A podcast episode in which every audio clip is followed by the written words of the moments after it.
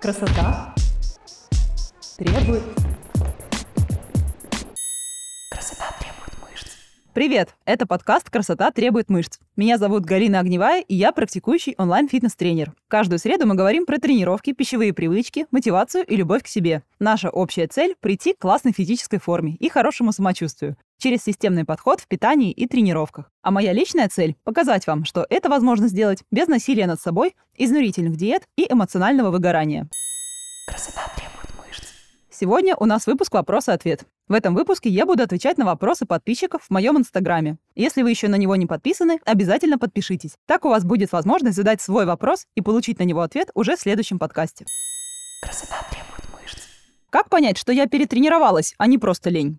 В этом вопросе важно понимать разницу между перетренированностью в спорте и просто переутомлением и накопившейся усталостью, физической или эмоциональной. В бытовом общении перетренированность часто описывают как состояние, когда не хочется тренироваться, мало сил, постоянная усталость, и приходится заставлять себя ходить на тренировки, потому что они воспринимаются как обязаловка. На самом деле в фитнесе реально сложно довести себя до состояния настоящей перетренированности. Она наступает, когда идет серьезное несоответствие между нагрузками и готовностью к ним, и человек хронически игнорирует сигналы своего организма о переутомлении, что приводит к ослаблению иммунитета, снижению спортивных результатов, нарушению сна. И в таких случаях отдохнуть недельку-другую другую уже не поможет. Этот термин скорее относится к профессиональному спорту и спортсменам высокого уровня. А иногда спортсмены даже вынуждены завершать карьеру при таком состоянии. Повторюсь, в рамках фитнеса довести себя до такого состояния практически невозможно. Но только если не задаться целью. В нашем же случае мы скорее говорим про перетренированность как некоторую форму выгорания. На что тут можно обратить внимание? Во время тренировок наши мышцы утомляются, их работоспособность на какое-то время снижается. Поэтому то, что вы какое-то время чувствуете себя уставшими, это нормально. После нагрузки организм запускает процессы восстановления, благодаря которым и происходит развитие тела и улучшение показателей, над которыми мы работаем на тренировке. Восстановление нужно не только нашим мышцам, но и нашей нервной системе. Именно поэтому иногда после тяжелых тренировок с многосуставными упражнениями, типа тяги или приседа, вы можете чувствовать некоторую разбитость и сонливость на следующий день. Особенно состояние после тренировочной усталости ощущается у нетренированных или плохо тренированных людей. Вы же наверняка обращали внимание, как в первую неделю после перерыва вы чувствуете себя как дерево. Мышцы забитые, ноют, каждое движение чувствуется и доставляет дискомфорт. Это нормальная ситуация, ее надо просто перетерпеть. Кстати, очень многие люди из-за нерегулярности тренинга постоянно чувствуют себя разбитыми на следующий день. Поэтому в их голове формируется восприятие тренировок как чего-то очень сложного и изнурительного, хотя все гораздо проще. Чем регулярнее вы тренируетесь, тем лучше вы себя чувствуете после каждой тренировки. Бывают ситуации, когда телу не хватает отдыха между нагрузками и утомление накапливается. Физически это может проявляться какими-то нетипичными реакциями организма на привычную нагрузку, чаще всего со стороны сердечно-сосудистой системы. Например, у вас пульс между подходами восстанавливается медленнее, чем обычно, или между тренировками вам требуется больше дней отдыха, чем было заложено в программу. Здесь стоит обратить внимание на то, как часто возникают такие периоды. В адекватной программе тренировок нагрузка повышается плавно и постепенно. Могут быть пиковые недели, когда мы приходим к наибольшей нагрузке. Но в общем и целом мы не работаем на максималках постоянно.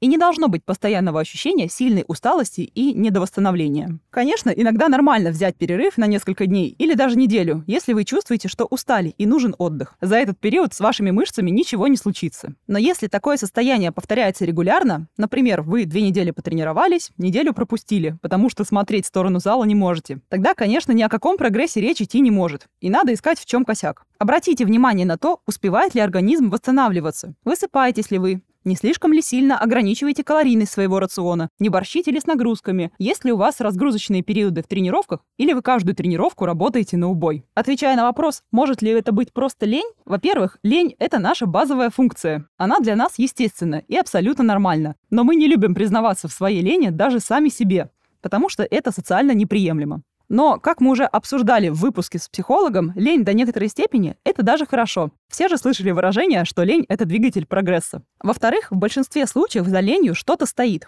Чаще всего это недостаток внутренней мотивации. У меня был большой выпуск про мотивацию. Послушайте, там много важных мыслей. Или, например, когда мы не видим результата своих действий и сопротивляемся, как нам кажется, бесполезной работе. А еще это может быть ситуацией, когда присутствует убеждение «я так много всего делаю, но ничего не работает». Важно анализировать, какой результат вы ожидаете от ваших действий. И, по сути, задача не делать много действий, а учиться работать точечно и эффективно. Следите за своей внутренней батарейкой, регулярно ее подзаряжайте, а если чувствуете, что что-то не так, актуализируйте для себя свою цель или пересмотрите ее. самостоятельно или с помощью специалиста.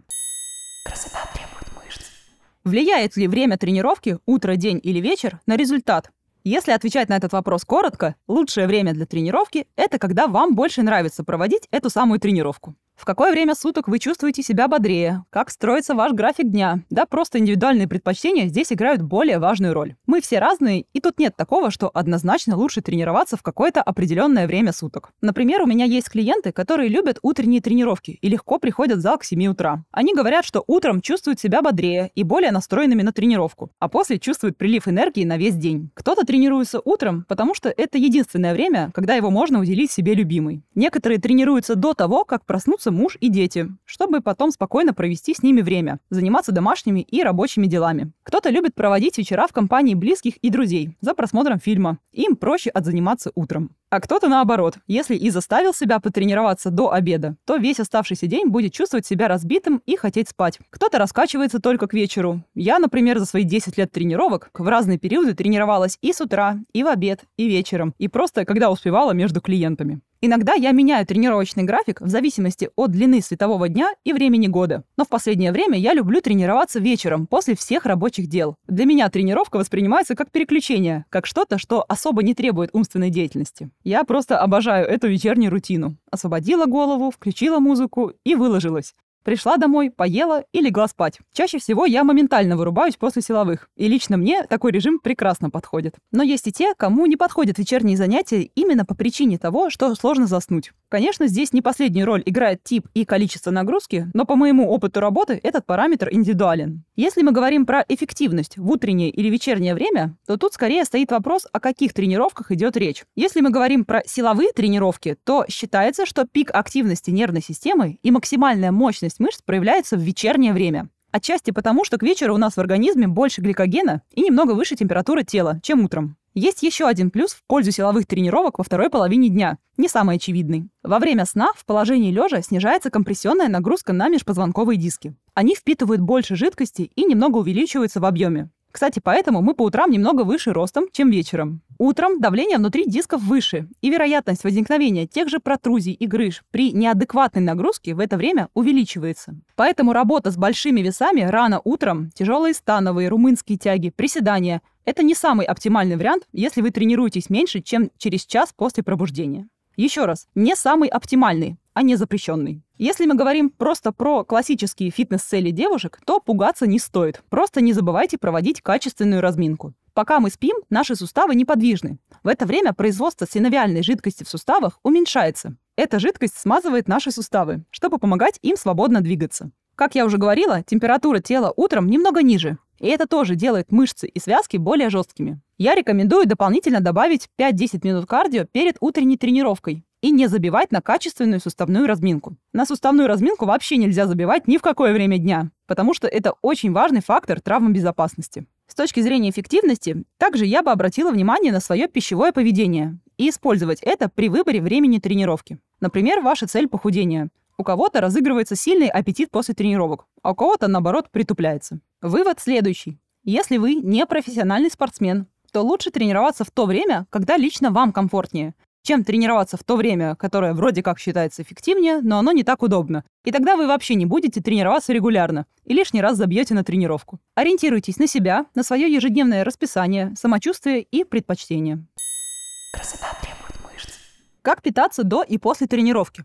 Ответ на этот вопрос будет зависеть от кучи факторов. Чем вы занимаетесь? Какие у вас тренировки? Какой интенсивности и продолжительности? Какие у вас цели и личные предпочтения? И много другого. Вопрос питания до и после тренировки глобально можно рассматривать с двух сторон. С точки зрения достижения определенной цели по фигуре и с точки зрения оптимизации процесса тренировок. Как за счет питания лучше чувствовать себя на самой тренировке и чтобы восстановление после нее протекало быстрее. Когда мы рассматриваем вопрос питания для какой-то определенной цели, важно понимать, что потребление какого-то идеального в кавычках приема пищи до и после тренировки не приведет нас к желаемой цели, если в течение суток у вас перебор или недобор по КБЖУ. Давайте на том же примере про похудение. Худеем мы не от определенных продуктов или их сочетания, или тайминга приемов пищи, а от общего суточного дефицита калорий. Я много раз говорила про это в подкасте. В начале моей тренерской карьеры, когда я работала в зале и вела тренировки очно в клубе, я часто слышала вопрос, а что мне можно съесть после нашей тренировки? Чаще всего от новеньких клиентов. И я прекрасно понимаю, что они хотели бы услышать «съешь столько-то грамм куры и столько-то салата». Но я всегда отвечала, что это зависит от того, что вы уже съели в течение дня. В то время я еще не работала с рационом и пищевыми привычками с клиентами так подробно, как работаю сейчас на ведении. Не зная, что и сколько вы уже съели в течение дня, любой тренер в зале может вам дать только общие рекомендации. Проще говоря, вы что-то ели в течение дня, Провели тренировку вечером. Ваш ужин не должен выходить за рамки вашей текущей калорийности рациона и попадать в целевые БЖУ. А какие именно это будут продукты, в каком количестве, можете знать только вы. Вся конкретика в этом случае будет отличаться не просто от человека к человеку, но от одного дня к другому в рамках недели. Если мы говорим про оптимизацию тренировок, тут все вполне логично. И главное, не усложнять. Например, питание до тренировки. Еда в нашем организме переваривается медленно. И сам факт пустого желудка не говорит о том, что в крови нет питательных веществ. Все они поступают в кровь на протяжении 4-5 часов после того, как вы поели. Так что если ваш прием пищи был за 2-3 часа до тренировки, у вас уже есть и белки, и глюкоза в системе. И есть что-то перед или сразу после тренировки, смысла нет. Если прошло 4 или 5 часов или более после последнего приема пищи, неплохо будет съесть каких-то углеводов, можно с белком, перед тренировкой. Это даст достаточно энергии для работы. Например, я сама жутко не люблю тренироваться на голодный желудок и всегда ем за час-полтора до тренировки.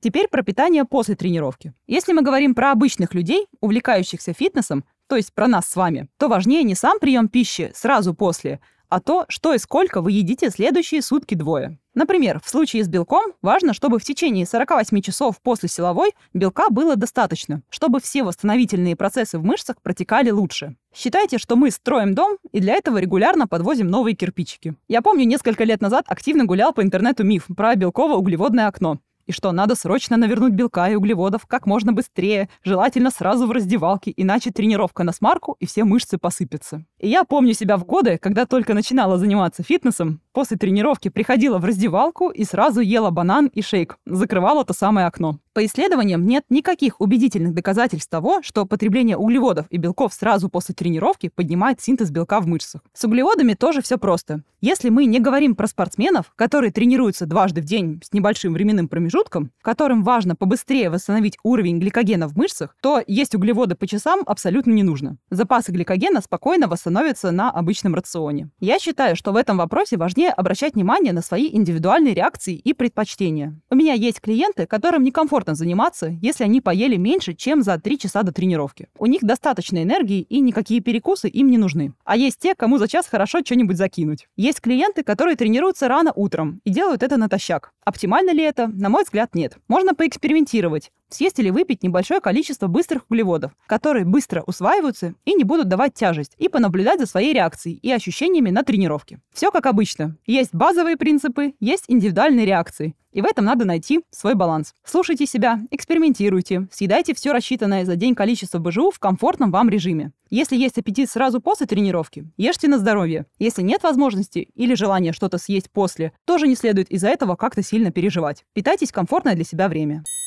Красота требует мышц.